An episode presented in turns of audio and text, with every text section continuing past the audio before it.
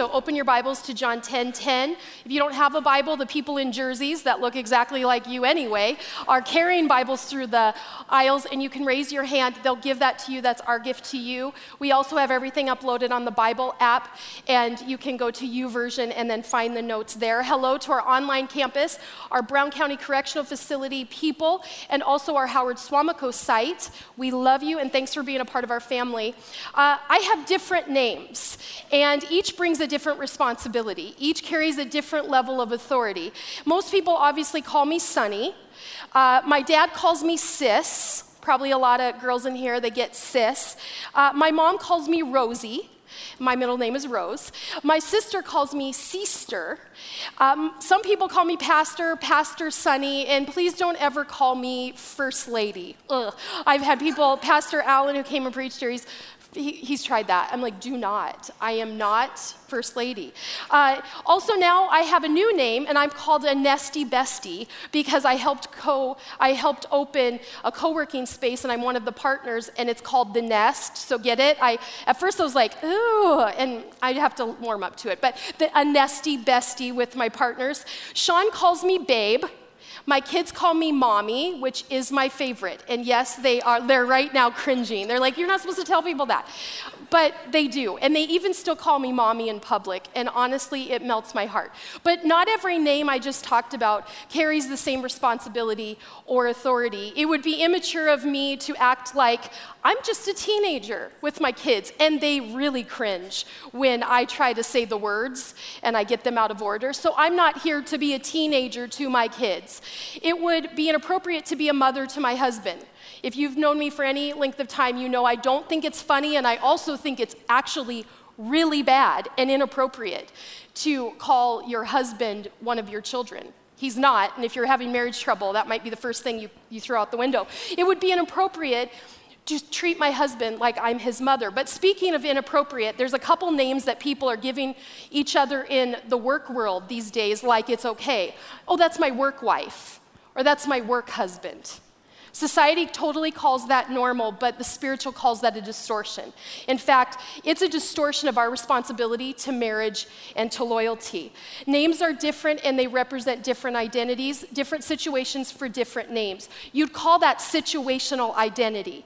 The same is true of God. He actually has many names, He has different names, each of which bears different identity and responsibility. Here are some Elohim, Creator God, Emmanuel, God with us. El Shaddai, the Almighty God, Adonai, Master over all. Yahweh means Lord, but Jehovah also means Lord. Jehovah Jireh, the Lord will provide. I want to stop at this one because uh, Jehovah Jireh, the Lord will provide, inspired my first coffee house ever 20 years ago. And it would be a stretch to call it a coffee house. We were youth pastors in Memphis, Tennessee, and in the fellowship hall, which is what they called uh, the kitchen area and the dining area in old school churches. And so out of the fellowship hall kitchen, I would take the teenagers in our youth ministry and we would ma- raise money for missions by selling lattes. Granted, this is 20 years ago. Starbucks was just actually coming on the scene. I hadn't heard of it yet, but I had had lattes at the gas station. You know, the ones that you push and it comes out in the foam. And like, I thought, a latte is awesome. I loved lattes before Starbucks made lattes right. And so I got the Swiss International cans, and we would scoop one scoop, probably nasty, into a white styrofoam cup, add hot water out of the kitchen, stir it up, and serve it, and charge a dollar. And we called it Java Jireh, your coffee provider. Boy, have we come a long ways to do the exchange. If you knew, I've had the Red Rooster, Common Grounds, the first exchange, and that was my worst, Java Jireh. Uh, okay, so back to this. Jehovah Sidkenu means the Lord our righteousness. Jehovah Shammah is the Lord is there, and Jehovah Shalom, the Lord our peace. Different identities, different situations, but one God with one purpose. And as John 10:10 10, 10 says, the purpose is to give us life in its fullness. But we are at war. We've talked about this. We are at war against spiritual wickedness in high places. And because we are at war and it's with the unseen, we have an enemy who also has one purpose. And he has more than one name, but he has one purpose, and that is to steal, that is to kill, and that is to destroy all the time, all of us. One purpose, but many names. But today, we're going to talk because of the unseen world. We're going to expose one of his names with a message called pride. Let's pray. God, thank you that this morning we're going to leave here more aware of the unseen and more uh, ready to deal with anything unseen that the enemy is trying to throw at us. So let us leave here not only inspired, but also ready, ready for the fight, and so confident in our knowledge of it. In Jesus' name, amen. So we have a real enemy. The problem is most people don't believe in him. In fact, a nationwide study said that 60% of church people, of Christians, don't believe in the devil. In fact, there are entire church networks that don't believe in hell or the devil, even though Jesus spoke more about hell than he talked about heaven when he was on earth. But just because we don't believe doesn't mean it doesn't exist. I don't believe in calories most of the time. Unfortunately, they do exist. I can't see oxygen I can't even see it when it comes down in the thing and they said oxygen is flowing. I'm like, at least you could see the oxygen in a plane in a bag. Like, I don't trust you that this is not inflated and, and you're saying it's, but I, I believe it. I trust it. I stay on the flight. I can't see oxygen, but I still believe in it. I can't see Wi Fi or Bluetooth, but I believe in it. And one thing that baffles my mind is airdrop. How am I able to airdrop to you? I can't see it, but it's still real. So we there is a devil and there is hell and no we can't see them, but we have to be prepared and protected and aware that it exists. We don't need to be afraid because scripture says we are overcomers, but we will face opposition. You guys might be in opposition right now. So we need to clearly define our enemy so we can defeat our enemy. 1 Peter 5 8 defines our enemy. The enemy, the devil. One of his names was Lucifer. And so we're going to talk about Lucifer and we're going to talk about pride. Isaiah 14 says about Lucifer, Oh, how you are fallen from heaven, O Lucifer, son of the morning. You are cut down to the ground. You weakened the nations. This scripture was past and this is present. Talk about weakening the nations. For you have said in your heart, I will ascend into heaven. I will exalt my own throne above the stars of God. I will also sit on the mount of the congregation on the farthest sides of the north. I will ascend above the heights of the clouds. I will be the most high. I will be like the most high. Yet you shall be brought down to Sheol, to the lowest depths of the pit. That was the origin of the devil. His name was Lucifer, which means light bearer. That was his destiny. But Ezekiel gives us his role in heaven, which is the leader of all worship. Look at this. You were the seal of perfection, full of wisdom and perfect in beauty. You were in Eden, the garden of God. It's like he was, he was there before Adam and Eve were there. He was getting the lay of the land, and he was allowed to be in the garden of God. Every precious stone was your covering. The sardius, topaz, diamond, beryl, onyx, and jasper, sapphire, turquoise turquoise and emerald with gold. The workmanship of your timbrels and pipes were prepared for you on the day you were created.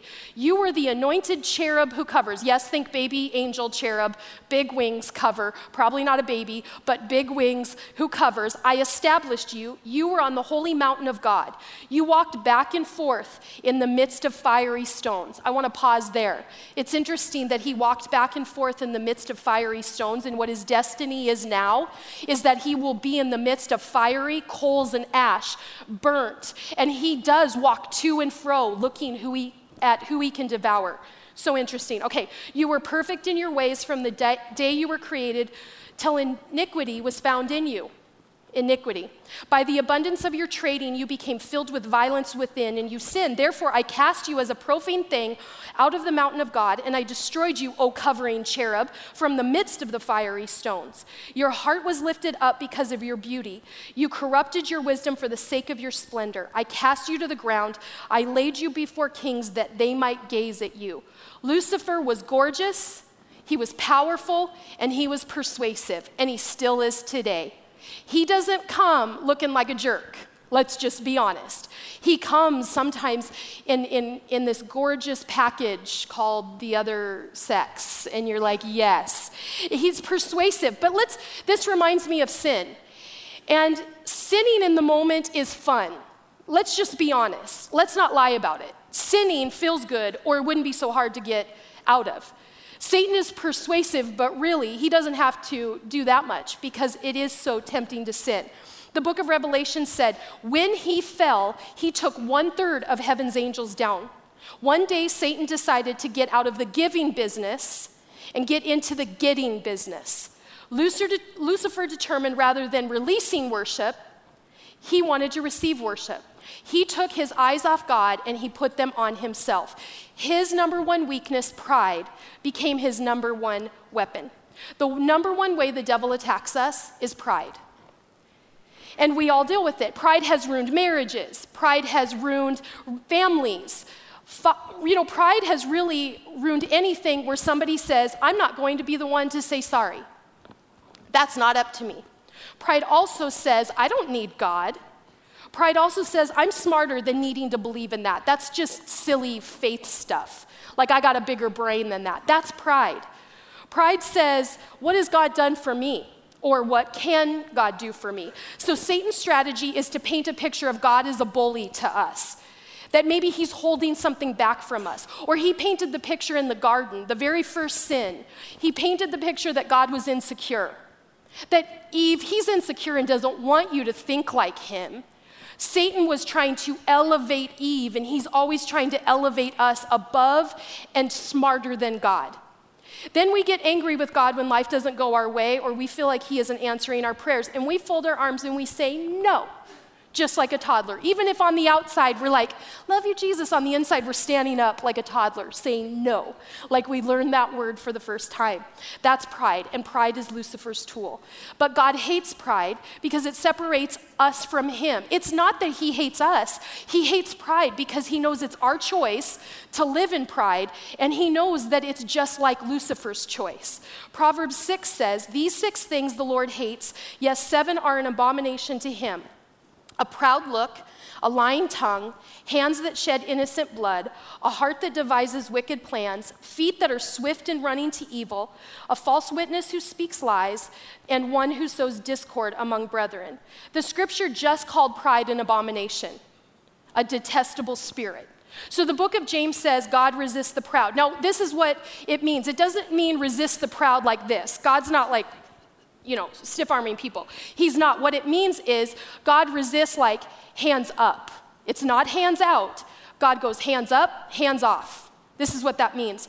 God says, You won't succeed. I love you too much to bless you when you're walking in the spirit of pride. People ask me about this, they really do. And where I'm in the business sector now, I was raised by business people, but then I'm also a pastor. So the thought, I'm sure, can be like, how can they do ministry and be pastors, but also have money? Because frankly, shouldn't pastors like live in a tent and drive a car that doesn't start every other morning because they need to suffer for the gospel? And believe me, I believed that for a lot of our ministry and our marriage. I thought, yes, pastors should suffer for the cause why should we have things? And but I was raised by business people. And so my my mind thinks business and I go out and I try new things. But I've had people ask me, "What is an okay amount of success and money?" Basically, they're asking, "What's okay to God?" For an okay amount of success and money. And here's the answer I want you to write down if you write down one thing success or money are just amplifiers. They just amplify who you already are. If you're living in pride, success and money will amplify pride. That's why some people who get more money become more corrupted. Most lotto winners, did you know, pastor has said this to us, go bankrupt. Most, like majority, it's I didn't want to give the percentage because I don't remember exactly.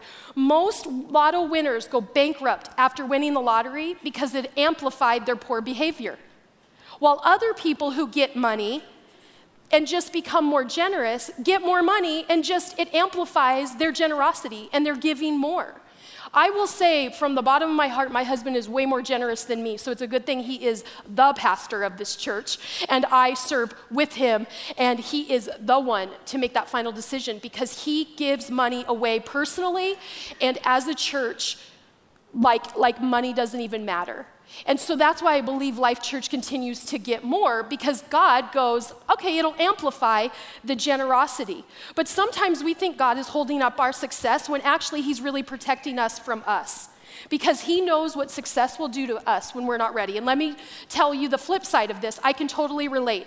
My parents always helped us with money when we first got married. Granted, I was 12 when we got married. Um, no, I was 17. It wasn't far off.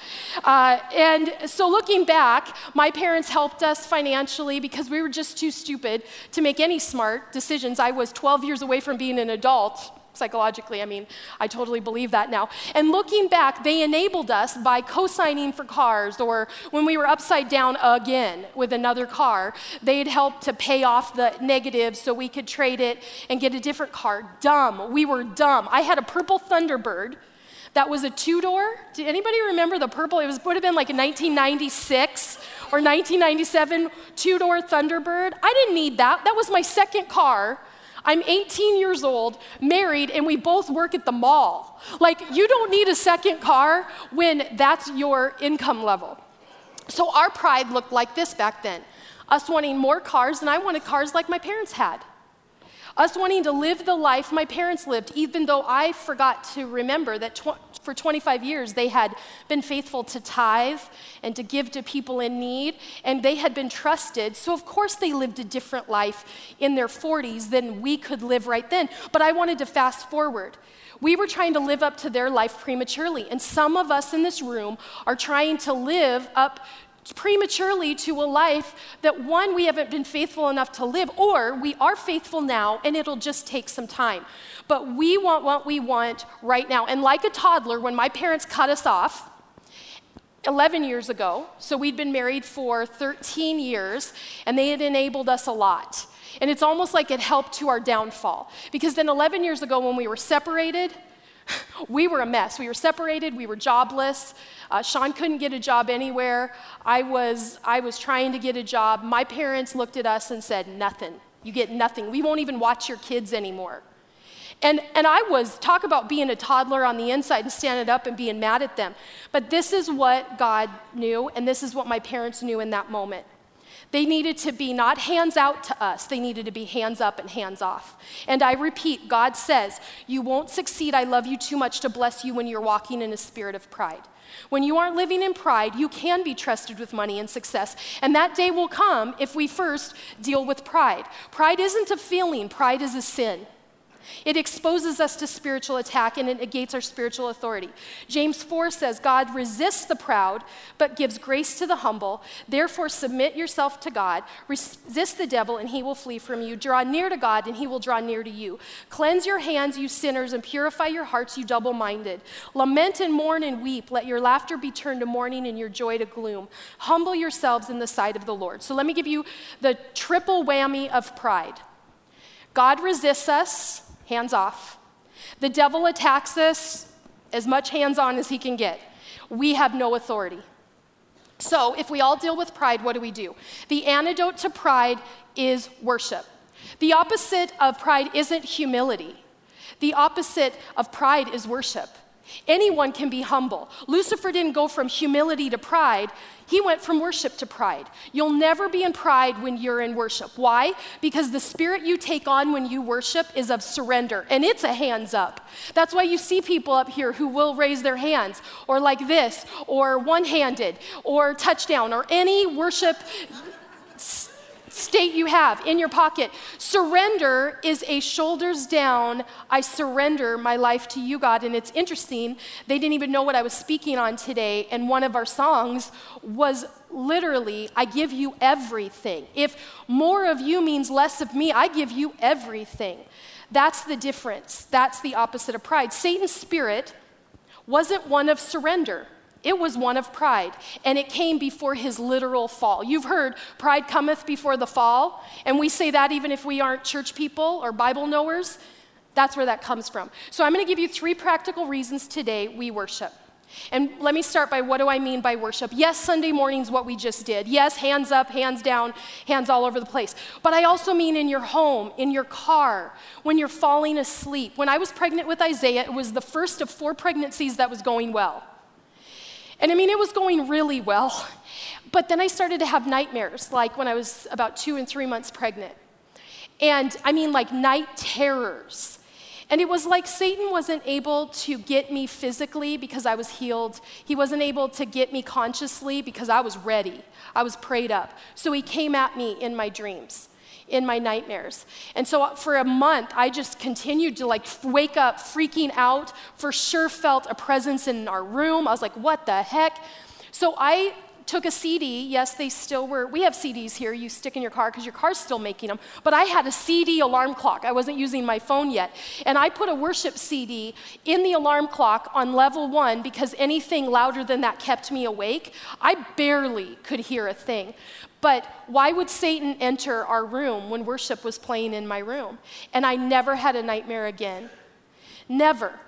And, and I thought about this. A couple questions for you. Can you imagine having worship music playing and turning on a horror movie? And having worship in the background? Can you imagine? We wouldn't even attempt it. Uh, can you imagine? Because Satan would, would flee from that. And where there is light, there can't be darkness.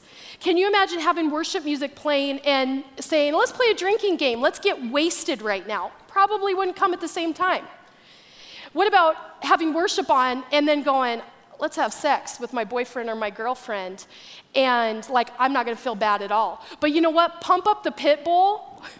That's for you. They just look down. Uh, they look down on the sex part, not because they're yeah, but uh, they're like, mom's gonna try to say something, some song, I don't even know. Everything is explicit now. When I was growing up, there was one explicit CD you really wanted to sneak and listen to. Now they all have the explicit warning. I'm like, they might as well start saying not explicit.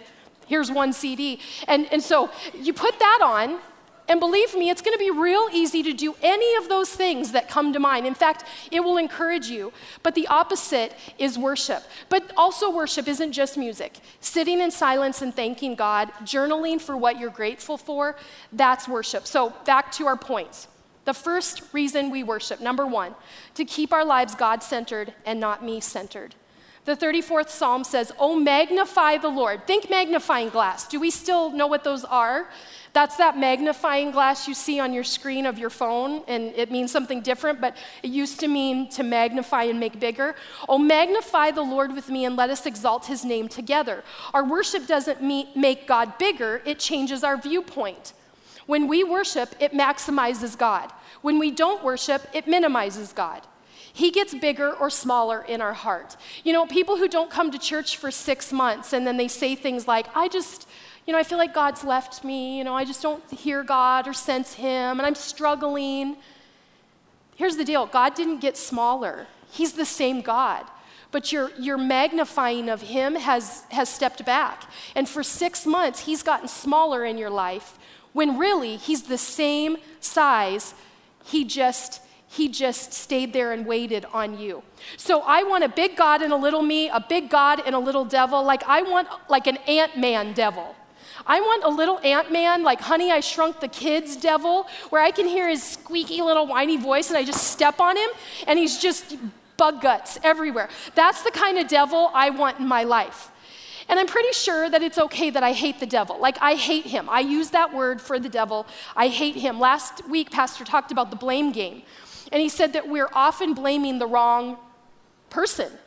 And that is so true. We often blame it and God, God, and God is never the source of wrongdoing, evil, or pain. I have done the right thing and the difficult and the humble thing, sometimes just to spite Satan. And I know that I probably should do the right thing because God says to, but sometimes I'm like, I will not keep fighting with Sean right now because Satan, I hate you, and I'm just, you're not gonna win for three more minutes in our house over something that I can go and I can just say, I'm sorry, I was wrong. that I'm going to let that pride because I want to spite Satan. Like, I hate Satan that bad. And, and I want Satan to have zero more minutes of control. And sometimes we give in to Satan like we're willing to play in the sandbox just a little longer with him. So, the second reason we worship, number two, it keeps our faith in God strong and active. In the 16th Psalm, David says, I have set the Lord always before me, because he is at my right hand, I shall not be moved. Therefore, my heart is glad and my glory rejoices. My flesh also will rest in hope. He was saying, I always set God before me. Now, God is a bigger deal than I can just do this. But frankly, It is changing that where He is at my side, He is at my right side, but I need to set Him before me, keep Him in front of me, in the line of my vision, because we're all gonna encounter problems. We just are. When we don't keep God before us, it's us against them. But when we keep God before us, He's between us and them. Everything I see, I need to see through the filter of him. Goliath looked big to everyone else, but David, because he had magnified the Lord, David looked at Goliath and said, eh, he's not that big. Big God, little Goliath. Here's the third reason we worship. It keeps everything in correct perspective. In the Lord's Prayer, Jesus ends with these words Lead us not into temptation, but deliver us from evil. For yours is the kingdom and the power and the glory forever. Amen. We don't have a kingdom. You hear that a lot here. We're even not here to build the church, we're here to build the kingdom. Not our kingdom, not a kingdom, the kingdom. We don't have a kingdom. And some of us have been caught, or we've had friends that got caught in building their kingdom, building the empire of them. We don't have a kingdom. And the minute we realize that, pride starts to dissipate. We don't have power. You've heard, my power? Like, my power? That's such a girl thing right now. Like, find your power. And I'm like, um, you don't have power? Uh, God is power. So stop with the valley talk about your power. Um, and, and I know I'm in the girly world, but gag. Like, oh. we don't have power God has power. We don't have a kingdom. I'm not here to build the sunny kingdom. I'm not here to build anything for me, and anything that I do, I have to filter through. Does this point to Jesus? The reason I love the exchange is because it points to Jesus. People walk in and go, What is the deal? It feels so like, ah. And the people are not just nice, they're kind. And we're thinking, That's on our wall in the basement. Don't just be nice, be kind. And people feel it. And then they go, this isn't kooky or weird. Who owns this? A church owns this? It doesn't seem like a church owns this. And then they end up showing up here, because, or they read our Life and Culture magazine. If everything we do, personally and business, is to point to Jesus, we're going to build that. We're going to build Him. The last thing is we don't have glory. All those things belong only to Him. It's wrong for me to live my life to make myself look good. It's wrong for me to take credit. Uh, humble yourselves in the sight of the Lord, and He will lift you up, but not for your glory, for His glory. He used me because of the unlikelihood of using me. He uses Sunny because then I can say and people can say, Look at God. I mean, if He can use her, and I've heard this, and it's okay, you can say this to me. I've had you walk up and be like, Man, if He can use you, I know He can use me. And I don't get offended by that at all. Because I'll stand up here and be honest and say, I got pregnant at 14, had a baby at 15, she died, I didn't know what to do. Uh, I thought when we couldn't have babies later with Isaiah and Aubrey that I was being judged, and I had to get over that because that wasn't God's judgment. That was, that was part of life and other things going on, and Satan wanted me to question God. Like I can stand up here and say that, and you can go, Really? Like you were, you were wow, you were a scarlet letter. Like you were in high school and you were pregnant. But this is the great thing is that if God can use me, he can use somebody else. That's why he uses me. Cuz I'll say look at God. Yeah, can you believe it? Can you believe I'm a ranch girl who frankly says most words wrong? Can you believe it that Sean and I almost got divorced yet God would still trust us later with the church? Can you believe that we lost our reputation and actually had our credentials as pastors 11 years ago dishonorably discharged? Didn't know that could happen in church. Thought that was a military thing. We were dishonorably honorably discharged. Look at God. So I worship because it keeps God in the right perspective. So I can resist the devil. He will flee from my thoughts, my intentions, my ambitions. He is lurking in the unseen, trying to invade our hearts and minds. The one way and the only way to defeat a spirit with the, is with the opposite spirit worship and gratitude. So here is our warning, everyone, in the last days. Perilous times will come. For men will be lovers of themselves, lovers of money, boasters, proud, blasphemers, disobedient to parents, unthankful, unholy. Right there, unthankful. Worship is gratitude.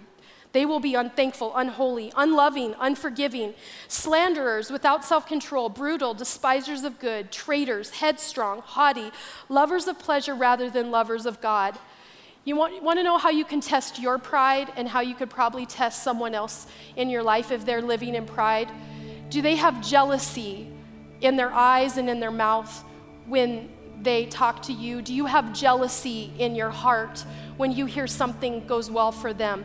If I can't be happy for you and your blessing, I may be struggling with pride. If some you might have 10 friends and 8 of them are happy for you and the 2 make you feel bad about your blessing and bad about God changing your life around and they make you feel all stirred up. That could be a sign that those two friends are dealing with pride and they have jealousy, and the other eight are not living in pride. And the same is true if we can ask ourselves, Am I happy for people when they succeed? Not just money, not just just, you know, worldly success, but like when their marriage is going good. Do I go, "Yeah, must be nice to have a good marriage?" Like that's a pride, guys. That's not insecurity. That's a spirit of pride that Satan's going after the insecurity and give, making you compare yourself to everyone else. That is spiritual warfare and it's real. And the war is over your spirit and over the spirits you carry. Do you want to surrender today so that Jesus can become your source of worship? And how he can become your source of worship is when he can become your only source, your only source to your spirit at all. Will you close your eyes and bow your heads for me?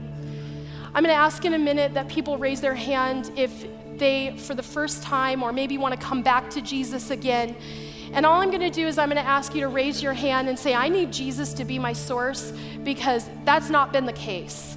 And, and you might not even be able to wrestle with the pride spirit until you submit and surrender your life to Jesus. I'm not going to have you come forward, walk an aisle, center you out in any way. I'm just going to have you raise your hand, slip it up and down, or make eye contact with me, or both, whichever feels mo- most comfortable. So, will you do that? Will you raise your hand? Look at me. Thank you. Thank you, thank you, thank you, thank you, thank you, thank you. Over here, thank you, thank you, thank you, thank you, thank you, thank you. Any, did I miss anybody? Okay. Everyone in the room is going to repeat this along with you. So just repeat after me Dear Jesus, I need you. I want you in my life. I'm sorry. Will you forgive me? Will you be my only source? In Jesus' name, amen. Now, that is not just like made you perfect, but it started the Jesus journey. And so, if you would take that hello card I talked about earlier, if you'll check the box that says, I'm choosing to follow Jesus, it's highlighted in yellow, turn that in. Shauna and I want to follow up with you. We want to pray for you.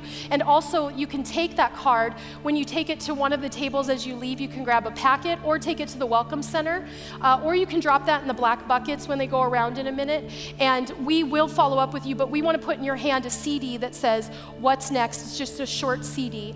Uh, close your eyes one more time and don't and bow your heads and don't leave yet. Uh, Casey's going to close us out.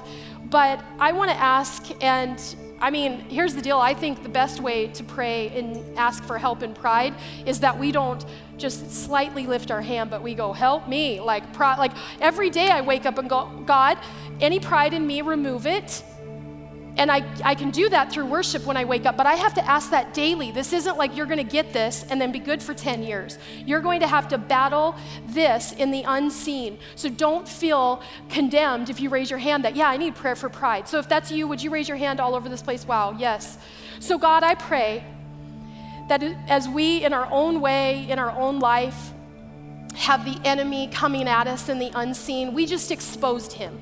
We exposed his greatest weapon, and frankly, he doesn't have that power on us anymore. We can call it out, we can see it in ourselves, we can sense when it's coming, God, and we can submit and surrender to you. And we'll do that through worship. So help everyone in this place. In Jesus' name, amen.